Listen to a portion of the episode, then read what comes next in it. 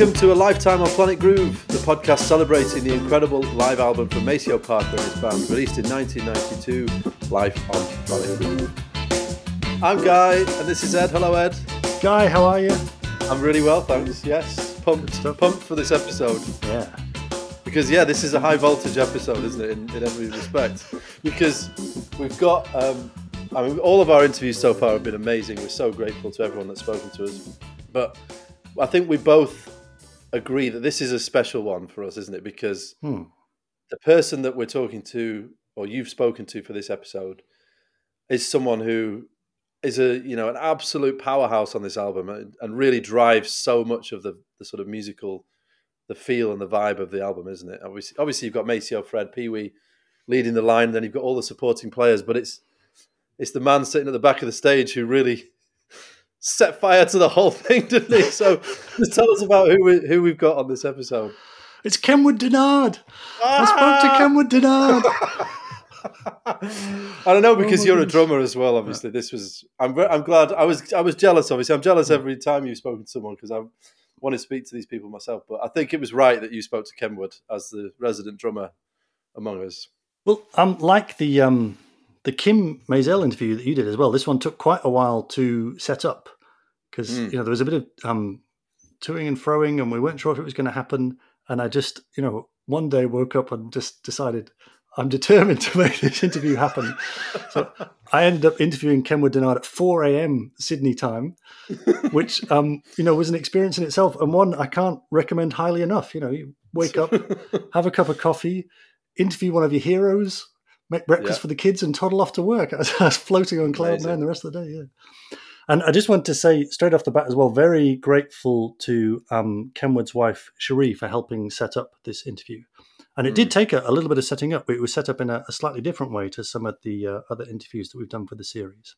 Because something that I did not know until we did this podcast, did not know until we tried to set up this interview, is that Kenwood has a significant hearing impairment, and not because of you know his career as a drummer. He was born ninety percent deaf, and um, yeah, I had no idea about that either. No, amazing. blew me away. And he, so he was, you know, listening on one device, um, speaking another, uh, obviously using his hearing aids, uh, using live captioning, and you know, again, just immensely grateful to Cherie for helping set this up and helping realize my dream of of interviewing um, Kenwood Dennard. It was just, uh, it was great to meet them both.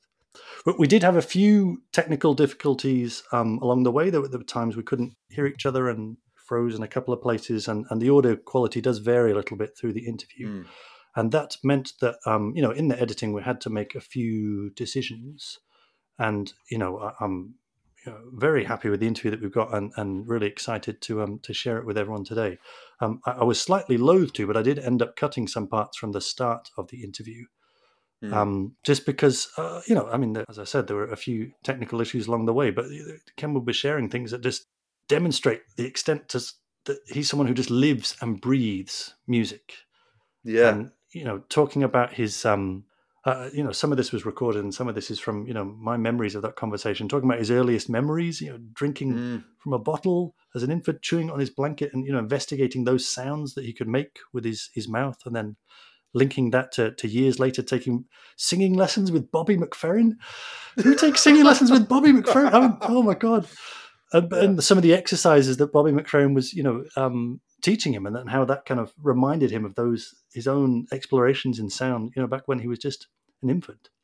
And he did start you know very young as a musician but even before the interview we were talking a little bit about his his um his mum's music school Mm. um, just as an aside there was a guitar teacher there who gave george benson lessons so that tells you yeah, how, what a great um, music school that was and yeah. he just you know a he grew- decent teacher. yeah, he just grew up surrounded by by music. He started playing piano at three. He started playing the drums at nine.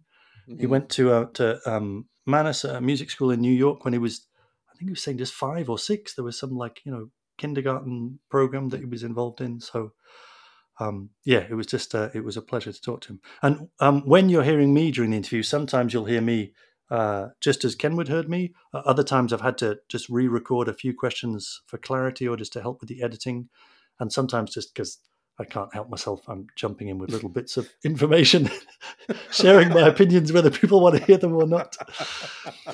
So um, please enjoy my conversation with Kenwood Dennard.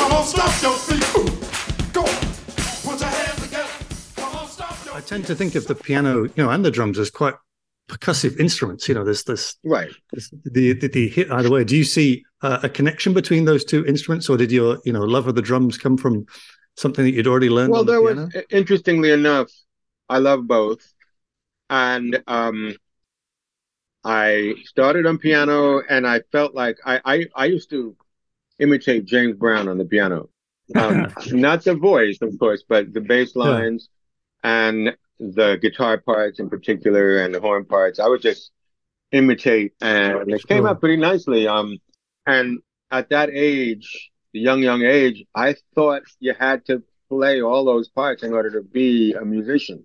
I thought James Brown was playing all those parts because it all came out of the same speaker on the radio, you know. yeah, and so, but I wanted more. Ironically, I wanted, I was so excited and my imagination was stoked and I wanted to play more.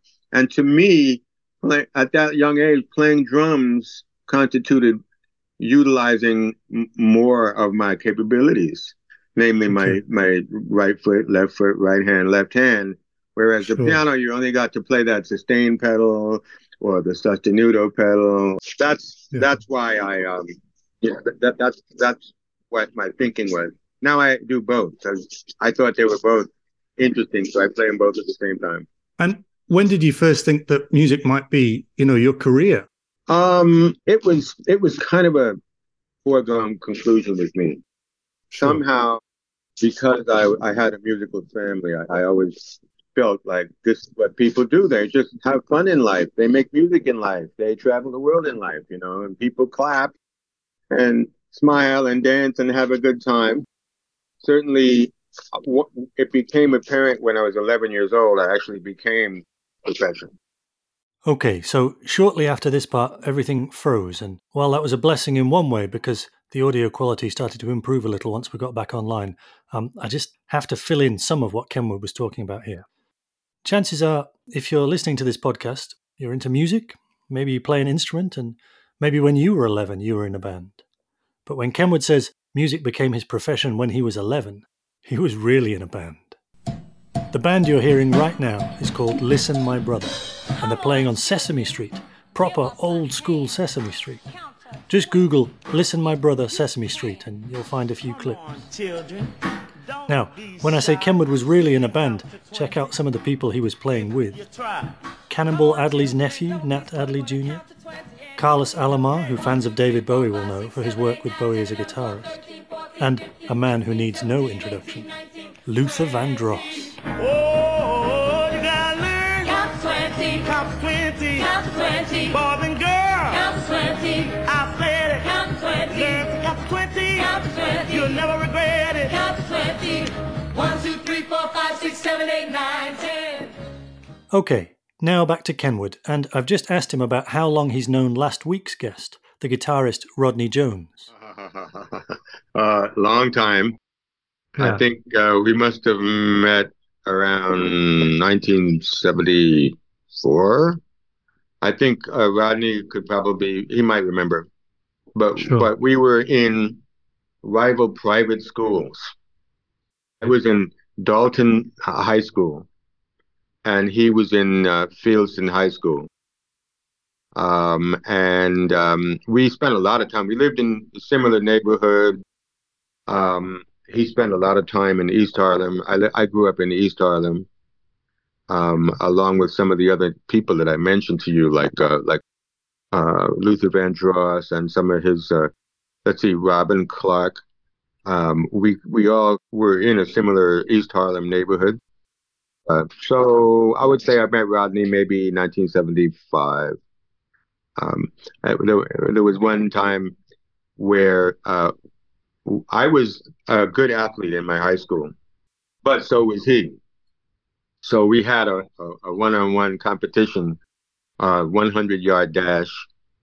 And uh, my my wife thought it would be an interesting story to tell because it shows how far back we go. But I didn't want to tell the story because, well, he, he won the he won the hundred yard dash. Oh well. Brilliant. And have you forgiven him? Yeah, well, I mean, I and the funny thing was, I was, I was the number number two athlete in my high school in terms of track and field. But you know, he had it. You know, he had he was he's a very athletic. He was a very athletic young man. Yeah, yeah. I know both you and Rodney played in Dizzy Gillespie's band. Wh- What was that like? And were you contemporaries, or, or did you play with Dizzy at, at different times? And when I played with Dizzy Gillespie, it was with a guitar player whose name was Ed Cherry. Really fantastic guitarist. By the way, he and Rodney are still friends to this day. And I haven't spoken to him in a while, but we're we're good friends. On the bass was a gentleman whose name is Michael Howell. Now, Michael Howell was also a guitarist, and for some reason, Dizzy Gillespie felt that he he enjoyed the sound of his trio better with Michael Howell on the uh, on the bass, and Ed Ed Cherry guitar, Kenwood on drums, and Dizzy Dizzy on trumpet. I guess that's a tru- uh, a, a trumpet. I mean a quartet. You know what's interesting? Sure. Dizzy Gillespie turned around to me and he said, um, "Don't play, don't play the same thing as the bass player." You know, this was 1979, and um, you know he was helping me to grow as an as an artist, as a drummer. And he said to me, "See, cuz if you play the same thing as the bass player, see, I only got a trio. So if you play the same as the bass, then I only got a duo." um, But but it he- took me now to, until the age of 67 to realize he was wrong. He had a quartet. Too right. And because I think and he could be um, wrong if he wants because he's a genius. And how Sure. did how did he how he changed the musical history is so amazing and so full of playfulness and genius. I just loved it. Yeah, he's allowed to be wrong if he was wrong. Yeah, and you know, obviously, a, a, um, an incredible trumpet player, but I, I believe Dizzy played some percussion as well. Um, sometimes with some of his tours, he might be playing took, he conga and his percussion playing very seriously, and um, he had uh, Hidalgo, Giovanni Hidalgo, who is reg- is how so highly regarded uh, in traditional percussionist schools and highly regarded by me as the most incredible uh, percussionist, uh, conga player. Um, right after I left the band, um, Giovanni came in after me. We also had Ray Barretto sitting in. We had, let's see, Tito Puente came and sat in with us. I had so much fun with Dizzy Gillespie. I remember I tuned my my drums. Uh, I set my drums up in such a way, instead of the tom tom coming off the, the bass drum like this, yeah, I had it coming off the bass drum like this, because it was to honor Dizzy Gillespie, and I played it that way. Oh, brilliant. It was a lot of fun. I'm sure he would have liked that. So, just for anyone who didn't get that last reference, Dizzy Gillespie was known, amongst many other things, for playing a trumpet that was bent. The bell pointed upward at a 45 degree angle, at first by accident, but later by design as Dizzy liked the tone. So, when Kenwood's saying, like this, he's showing me what you don't get to see the crazy angle he set his tom at coming out from the bass drum, just like Dizzy's horn. Brilliant. And we'll get on to Maceo and Life on Planet Groove soon, but I, I couldn't let the chance pass to, to ask you about working with Jaco as well. I had two CDs that had Kenwood Dennard's name on them when I was um, young. One was Life on Planet Groove, and the other was, I think, uh, Live in New York, Volume Two. Might have been you Oh, wow. and, and Hiram Bullock, I think. Yeah, what was that Hiram experience Bullock. like? So that was great playing with Jaco. That was more where Dizzy Gillespie was like a father to me. Um, uh, Jaco was like the mischievous older brother to me. And he took me all around and almost purposely went to see how much trouble we can get into. Come on, let's go see uh, how many clubs we can go get kicked out of tonight. you know, and he was a little wild and Yeah. another genius in his own right to revolutionize the bass the way he did. Yeah. And I wanted to jump back a bit here and talk about another of your musical influences.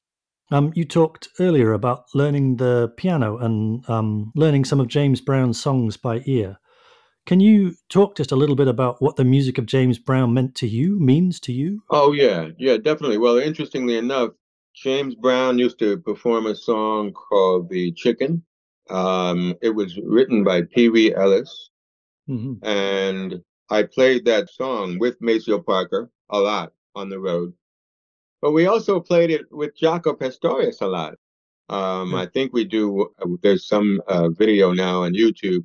Anyway, um, yeah, I did the the chicken with Jaco first, and he had a whole different approach to that song. And then I did it with Maceo on the road a lot as well, and he had more of the the traditional approach to that. And so James Brown's music always just sort of resonated with me. Uh, when I first heard it, I was on 125th Street. I remember where I was when I first heard his music. That's how much it resonated with me. Um, Yeah. and in the old days, there was no there was no Spotify. There was no uh, way to hear the music on a regular basis, except for the except for radio. Yeah. So how how could they promote the music? They used to promote James Brown by blasting the music in the record shops. So you'd walk by the record shop and you'd hear this music. I remember walking by the record shop and getting really stuck listening to that music, almost like a fly stuck on a fly trap. And I, I Yeah. just would spend the entire day sitting there listening to this music. You know, so I mean, I guess um, as a- as a youngster, I guess, I guess I must have been uh, 13 perhaps. Um, and and I would just get stuck listening. So the music was was rhythmic. It was way funkier than anything else that was on the radio at the time. I used to like um who who uh, who's the guy who uh, did um on Broadway doom doom doom doom doom doom doom boom boom doom Wilson Pickett is his name. And James Brown was similar. They they had a similar range and so forth, but but James, for some reason, he was just so focused and so prodigious with with his syncopation, and, and he just knew all the musical parts. He would dictate all the all the parts, and even though he didn't play um, Hmm. much of a uh, pitched instrument, he played a little piano, but he knew what he wanted, and he, and the band knew it, or they lost their jobs. it it meant a lot. The music was was all was also it meant a lot to me because during the atmosphere where I lived was kind of like a racist attitude going on in American society, and he instilled uh, many of us in the black community with a sense of pride. You know, say it loud. I'm black and I'm proud. You know, it's something. Uh, it was something to to to hold on to. No one else knew about it. Later on, it became mainstream. So Sure. he meant a lot to me culturally and musically. So, what was it like then, having such a strong connection to that music? Um, you know, getting the chance to, to work with Maceo and, and Fred and Pee Wee, who were uh, all instrumental in different ways to the James Brown sound. It was amazing. It was after, you know, it was totally a dream come true. It, it, it was after a lifetime of listening to that music up to that point. And um, I had already had such a, you know, a, a wonderful time with that music. And then to be able to play with the those three individuals, Pee Wee, Ellis, and Fred Wesley, who I uh, uh, still still am in touch with, and Maceo was, was a real a real dream. Uh, I was actually sitting. It's amazing the way this happened. I was sitting in my living room and I was chanting. Somehow I had discovered Buddhism. I think Wayne Shorter introduced me to the, the study of Buddhism back in um, 1987. And so then here I was around 1991, okay, before the album came out. I was around 1991. I'm sitting in my living room and I'm I'm doing my Buddhist meditation. Nam myoho renge kyo, nam myoho renge kyo, nam myoho renge kyo. And I said, you know what? I really want to understand my essence. I want to understand, like Alex Haley, and understand my my roots and blossom. And so the freaking telephone rang. at that moment. anyway, that's right. So it was Natasha. So she called up and she says, you know, we we have this tour coming up, and check out the name of the tour. You might even know. I don't know. The name of the tour was Mo Roots. Oh, brilliant. And we have this tour called Mo Roots with, with Maceo Parker. Do you know how that is? Yeah, I know who that is. Would you like to join us? And I'm like, holy shit. Okay. and um and and it was great because I I did get a chance to really understand. In fact, while I was meditating, I came to the realization that in my in my view and in my sensibility, it seems to me that my roots are primordial. So my roots are the same as Ed's roots, same as Cherie's roots. I mean, the stars are my roots, you know. Yeah. and um, so there, there it was. I also got a chance to to delve into my roots uh, musically as well with that with that whole tour, with the connection with uh, with James Brown. I must say, one of the other things I love is spontaneity. And man, Maceo and Pee Wee and Fred, man, man, you- they they you'll never hear it again. But when we were together, uh, they improvised so beautifully together. Maybe you've had the opportunity to hear some of that. Absolutely. When we talked to Vincent Henry, he talked about playing with those guys, with with uh, with Maceo and, and, and Fred and Pee Wee, and um, a- about it not being enough just to be correct, that you had to tune in to their you know their voice. You, you had to sing with them, and it, it does sound like a group singing when you hear them together. You know, three voices but one mind. I, I um I don't know how else to put it. It And Vincent Henry did a great job coming in. I didn't know him before the the actual Hmm. recording of that record. I hadn't I had never met the man, and he came. He did a great job coming in and playing that record, uh, Life on Planet Groove. You know, kudos to him. um what are your memories then of the the gigs that became the Life on Planet Groove recording? Um, well, you know, actually, that was done in Cologne. It's a it's a charming little cafe, and in a way, that wasn't the most uh, amazing gig. We had a gig right before that in Stockholm, and that gig was even more electrifying, if you can imagine. It was by that time we were on a roll, just like just like James Brown was. Once he got started, he was he was sweating, and that's the way it was. Once we got started, we couldn't stop. So Stockgarden, I just remember it from the from the recording. We just had a, a great time. I we the very first note, if you listen carefully to that recording, the very first note, I was looking somewhere else.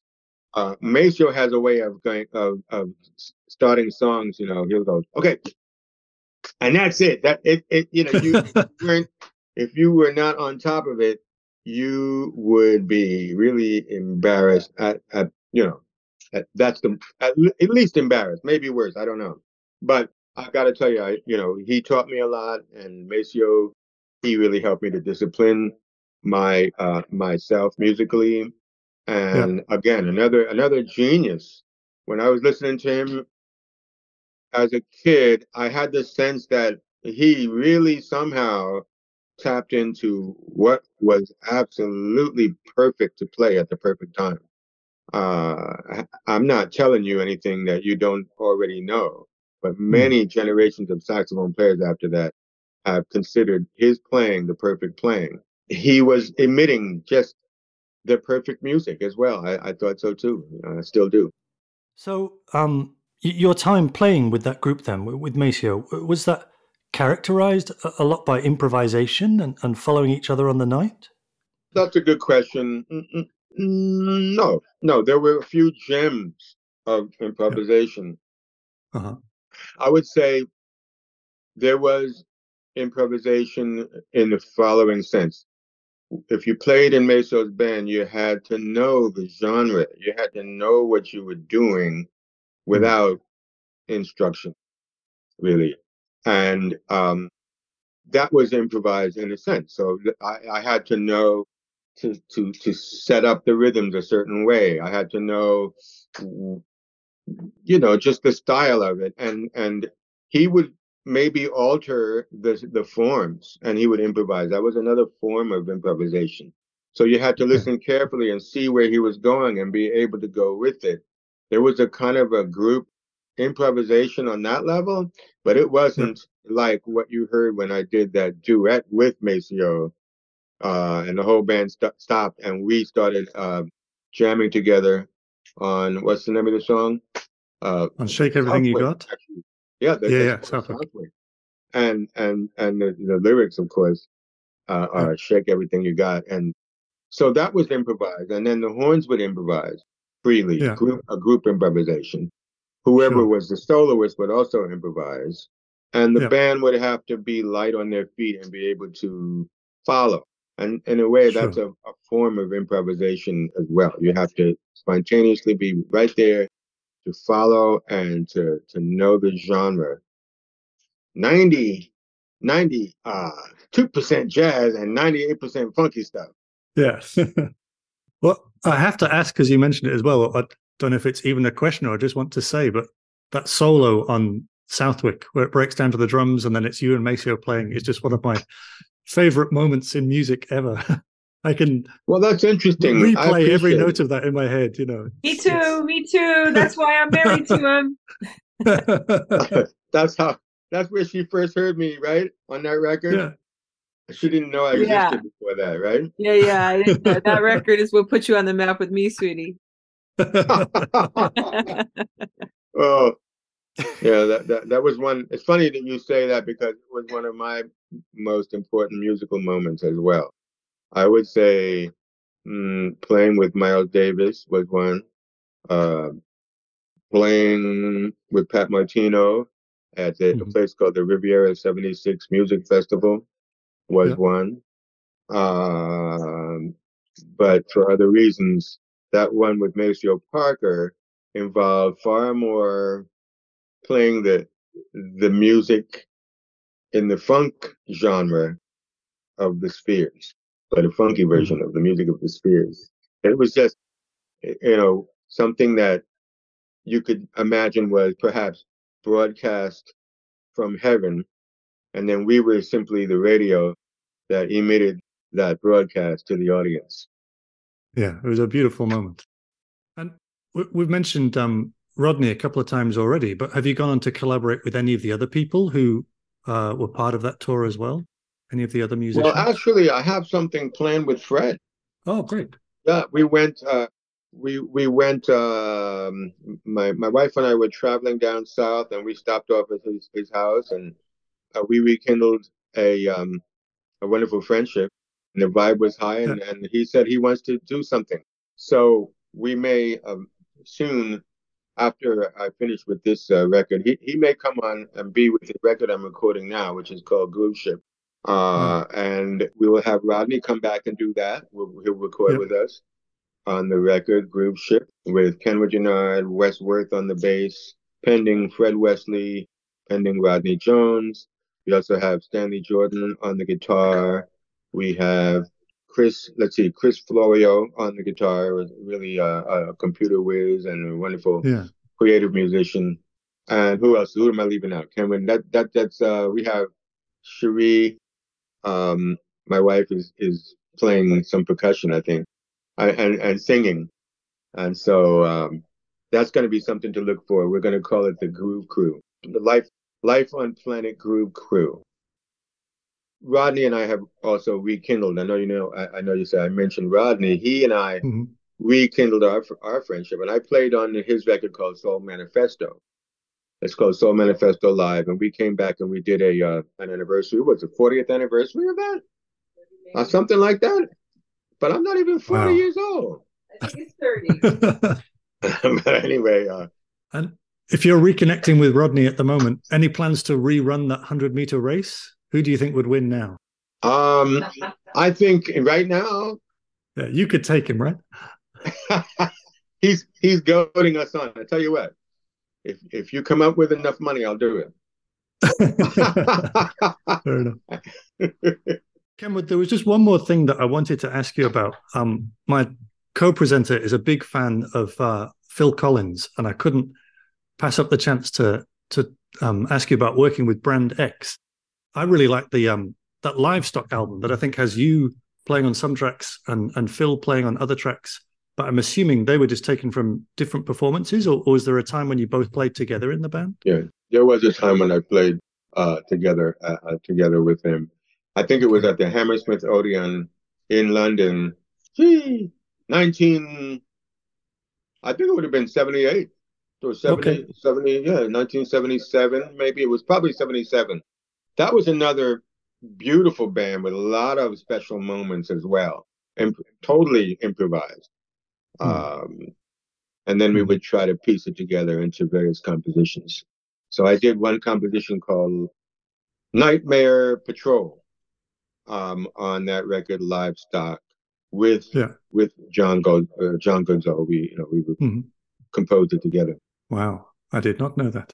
I think mo- maybe most of the people you speak with would feel this way. Improvisation is the most fun part, and composing together is just so it's like double fun. I also, you know, went to school, learned how to read, study. You know, uh, I'm able to support uh, uh, Yeah. uh, the band leaders of my life as well. But otherwise, I would never have had a career. So yeah, I have to Sure. also support it, and I love that. I love that too. But uh, but the the improvisation, like what we did with John Goodsall, that's a lot of fun. That was part of the joy of, of working with Maceo. That Yeah. it was funky. It was entirely different genre from where you would expect to hear group imp- improvisation, and yet Yeah. we did improvise sometimes. Well, I think for me uh, um, and my friend who I'm making this with, that's one of the things that we love most about Life on Planet Groove. You know, because in funk there's there's playing just the part that's needed, no more, no less. But but that uh, uh, um, combined with, with the solos and, and the energy, it's just an incredible combination of creativity uh, and discipline that you know I think led to something truly special. I well, no, I appreciate that very much. You know, because that, that band was was great, and young musicians out there should take heed uh, of their older band leaders, because in the case of Maceo Parker, in the case of Wayne Shorter, in the case of Dizzy Gillespie, um, even in the case of Jaco, in in in a different way, they would tell me to do things and lead me in a certain direction, and I would say, ah, you know how come he's telling me to do this? Oh, well, maybe I'll do what he wants me to do.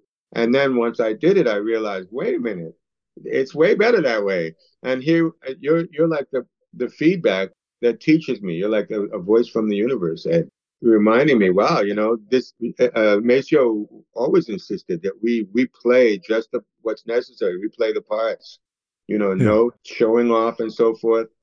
And that's where we were able to channel that music of the funky spheres. Oh, thank you, Kenwood. That sounds like the perfect place to wrap things up with our talk today. Um, it's been an absolute pleasure talking to you. Uh, you've had an incredible career, and I've, you know, um, parts that I knew and all sorts of things that I've learned in the last hour that I didn't know as well. oh, Um, wow. thank you well, so much for agreeing to be thank part of the you. podcast. for caring about the music of the funky spheres. Once again, give a big round of applause to the drummer, Mr. Kenwood Dennard.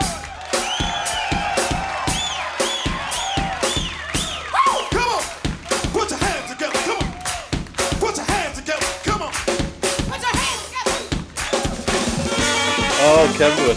Kenwood! I know. That was, honestly, that was, when I listened back to that, when you sent it over to me, because we waited, you know, let's be honest, it took a while after the interview for, uh, for us to get the audio. So when it finally came through, I think as well, it built the anticipation. I was looking forward to it anyway, but it built the anticipation up so much that I was genuinely thrilled listening back to that for the first time. And it's so, it's just amazing. Like, you know, you said before the interview started, it's almost like preordained. I think he used that word preordained, uh, that he would be Yeah. a musician. He just didn't see any, there was no other alternative in his mind about what he would do with his life. And just the, I just love his, his whole attitude to it. His, he's obviously so talented, so brilliant as a musician. Yeah. You know, the fact that he can play the drums and the piano at the same time. I mean, when Vincent who does told that? You about that the- when Vincent told you about this in his, his interview, I think you were just like, he does what? yeah, But, you know, I'm still kind of yeah. getting over that. Really, that, that that actually can happen. But Yeah. yeah, I mean, he's an astonishing, astonishing player, isn't he? And he, Hmm.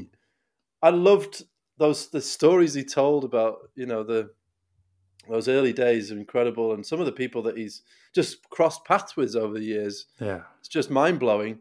And so yeah, that was a that was such a thrill to listen back to that. I'm so pleased that we that we you got to speak to him, and that then we got to put this episode out because I think it's it's amazing. Absolutely. I love to hear about him uh, playing with Jaco. Um, Yeah. what, what was he said? You know, um, where Dizzy was like the, the kind of father figure. Jaco was like the, the mischievous uncle. Yeah. Let's see how many Yeah. nightclubs we can get thrown out of tonight. but that's the thing, you know, for me, I don't know if you, I don't know if you remember this, but I think this is a bass player thing, obviously. Hmm. But that there's the that amazing Jaco Pastorius uh, bass player. You know, I forgot what it's called now, but it's essentially introduction to to jazz bass or whatever. And it's him like talking about uh, you know different fingering styles and stuff like that. The whole Okay. first half of the video, Yeah. and then the second half is him jamming Hmm. with Kenwood Dennard and John Scofield. I had forgotten about that. I know. I just it's such a that whole that sort of half an hour of that video is so alongside Life on Planet Groove is Yeah. such a big thing as well because I used I watched that video so many times when I was learning to play bass, mainly thinking, "Oh my god, I'm never going to be able to play bass like this." But it, it was inspirational. Not just you guys. No one can play bass like No, that. exactly. You know, it's like every single bass player that's ever watched Jaco's video Yeah. has in the back of the mind, well, this is great, but I'm never going to be able to play as well. as that." But it is, it's definitely an inspiration, and it was that little jamming session is so good as well. And Hmm. yeah, it's um, it was such an incredible um, thing that that was produced back in the early '80s. I think it must have been. Yeah, that sounds about right. It was amazing, amazing piece of uh, footage of that time. So it's hard to pick for me sort of favorite bits from that interview. You know, especially listening back to it now. There's all sorts of things that I, because again, like you said, there was a bit of a gap between recording it and then waiting and then getting it. Um, all sorts of things in there I'd even forgotten about. But I just loved, you know, when he was talking about um, how he came to be part of that lineup on, on Life on Planet Mm. Groove, and you know, um, meditating. Uh, he talked about you know Alex Haley and trying to reconnect with his roots. Yeah, And then the Yeah. phone rings, and it's Natasha who I also spoke to. Yeah, You know, because that you know the the Mo Roots album, you know, the, this tour was basically just after that, I suppose. So where the earlier tours were kind of you know Maceo Parker and Roots revisited, this was ostensibly Mm. the Maceo Parker and, and Mo Roots tour, but Mhm. just um, you know the and then you know became Life on Planet Groove when you know Stefan decided we it was really time to do a live album. But Mm. yeah, I just love that city. What are what are my roots? yeah. And um, I was saying before that you know, with the Rodney interview, we started with a little piece of uh, of the album to talk about some of um, you know what we love about Rodney's playing. But there's Hmm. something else that we're going to have to uh, get into now, guy, and it's something we've talked about in almost every episode. Yeah. It's you know, it's time. It's time for that moment. I feel it's like it's you know, it's the moment that you and I have both described at various times throughout the podcast as our favorite moment in music ever. Well, did you did you remember that Sherry said it was the moment that Yeah.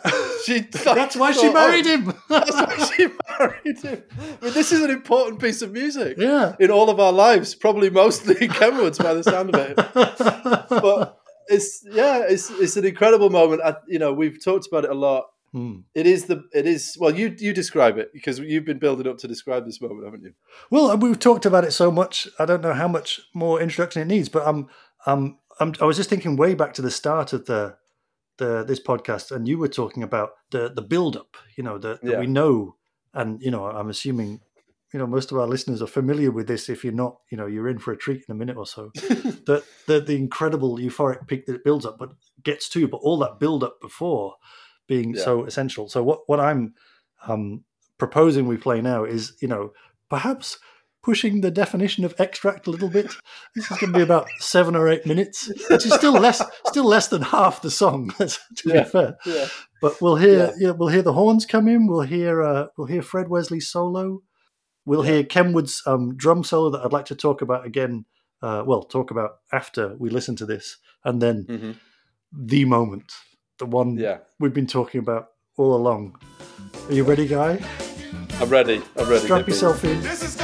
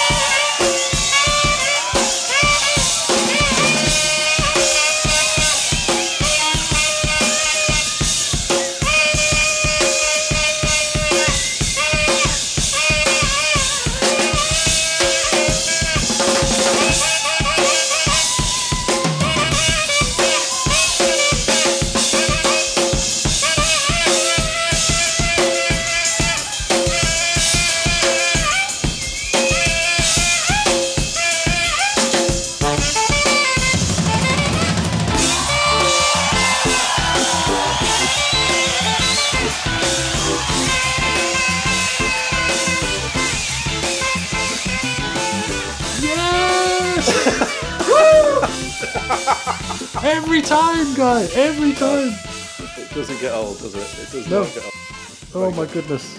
Truly Just- magnificent.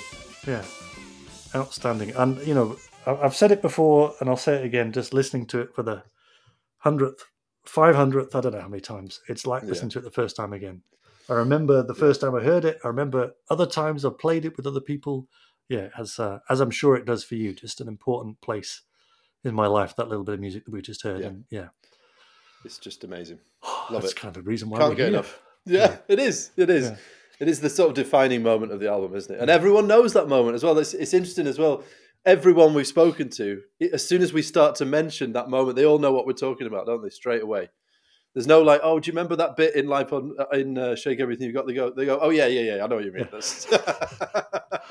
And it's it's spread around as well. You know, um, probably even to this day, but certainly back then, you know, you'd hear bands and go, "Oh, you're doing that bit from that album." You know, suddenly there Yeah. were sax and drum breakdowns happening. You know, Yeah. left, right, and center. But I, wanted to talk for a minute about something we haven't really talked about uh, much before, but in the context of um, having the chance to to interview Kenwood for this episode, Kenwood Dennard's drum solo Hmm. before the Maceo and Kenwood moment, I just I just love yeah, it just such a um a demonstration of all the things we've talked about about the the discipline and being in the pocket with the flair and the energy Yeah. and the driving force behind it and my absolute most favorite thing you know thinking back to um like natasha and her talking about uh, how Maceo took on um, George Clinton's ethos of the, the the audience is the star in funk music, Mhm. and thinking about Rodney's interview and him talking about, um, you know, how Maceo's singular ability to include people and that you know stretches far beyond the people who are actually there at the gig just listening to this album. You feel like you're included on it. Hmm. Kenwood Dennard playing the audience as a musical instrument is just sublime. yeah, You know, the, the crowd's there, they're clapping on on the backbeat on the two and the four, and Kenwood's just leaving that space for them. He's playing the Yeah. crowd as like, yeah. I'm not going to do this. I'm going to play you. You're going to play Yeah. that beat in this solo, and it's just right. astonishing. I'd not thought of it like that before, but he does just leave like huge gaps in there, doesn't he, for the crowd Yeah. to be part of the solo? Yeah, you're right. It's so brilliant. There's something as well about. I I know I've mentioned this before, but the the I love so much the the sound of the drums on this Mm. album, but particularly the snare. And in Yeah. that solo, the snare is just like it's it's just something sort of otherworldly, isn't it? It's just Yeah. it, it's so powerful and so on the money. You know, it's amazing, and he, he throws in those crazy toms as well at different times, doesn't he? Yeah. Like the like single tom hits at different points. It really, it's just such an inventive solo, isn't it? And it's so, Yeah. as you say, it's the crowd are part of the solo. I'd not really thought of it like that before, but Yeah. it's so obvious now when you say it. And it's just you know the, the push and the pull, and it's not you know super flashy. Kenwood could play anything he liked, but he was playing just what needed to be played for that crowd in that moment in that song. Mm. Oh, it's just yeah, amazing. I love that solo. It's interesting actually you say that because that's one of the things he said about Maceo, wasn't it? He said Kenwood did that Hmm. something about Maceo is that I can't remember the exact wording now, but it's that he plays exactly what's needed. Yeah, He plays exactly what's needed for that song at the right time, and and you yeah that that's you know you're basically saying that about Kenwood there, which is true I think. But that is when you think about Maceo, I think that's so true that he plays. It's hard to imagine anything else being played Hmm.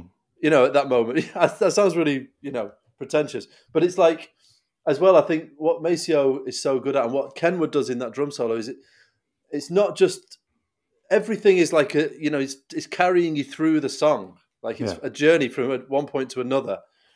And everything is building or dropping and there's always an ebb and flow to it. It's really, yeah, it's, it's, it's like conversations, isn't it? It's like really good conversations with between the band and the audience.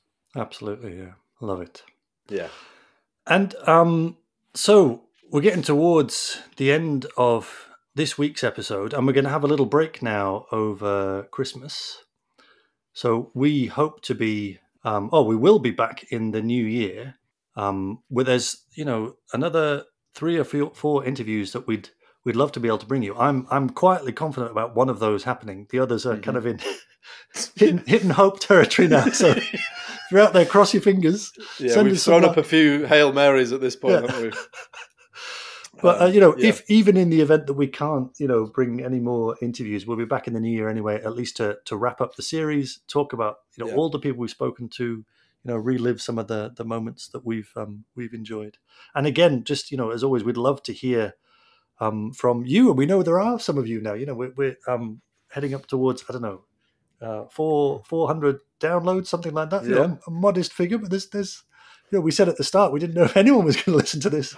And it's nice to know that We're building to a climax. Yeah, absolutely. building very slowly. Yeah. So you know, now's your chance. If you want to get in touch, you know, thank you to for those um, people who, who have. We've had a couple of you know lovely emails. If there's something you'd like to say about what this album means to you, the first time that you listen to it, you know, what your experience with is, we'd love to include some of that on uh, you know an episode in the new year. So yeah, do um do please get in touch.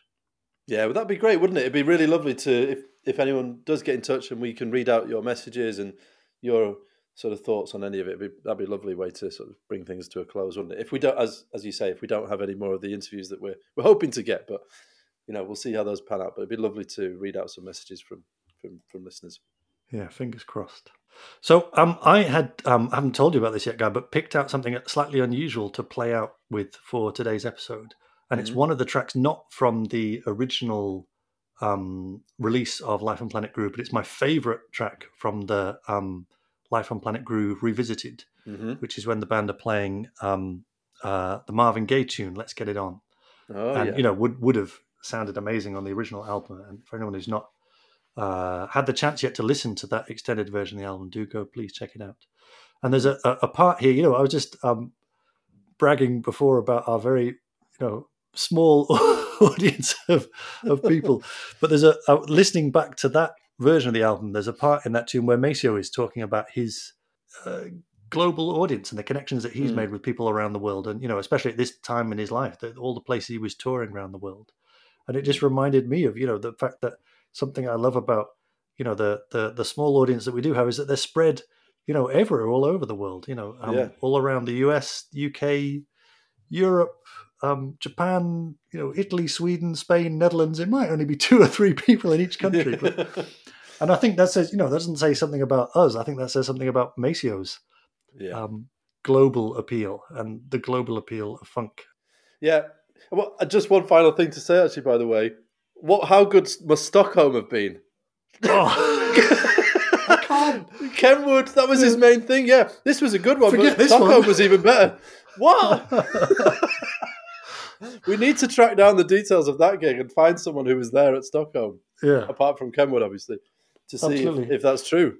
If, if Uh, you're one of maybe- our maybe two we'll get back listeners in in, touch. Sweden, yeah, yeah. If you were at the Stockholm gig, we'd love to hear from you. Hey, what would it have been like February 1992? I guess. Because I think yeah. I think it was March '92, wasn't it, in Cologne? So you're probably March, February '92. there we If go. you were there, let us know. All right. Nice one, guy. Enjoy your Christmas. See you in the You new too, year. Ed. You too. See you soon. What about in Japan? Huh? What about in Berlin? What about back in London? Say what? What about California? Shucks. What about New York City? What about here? What about Cologne, Germany?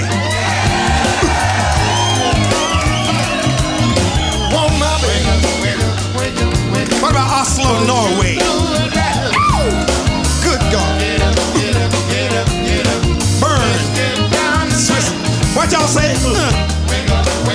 What about Texas? What about North Carolina? What about Florida?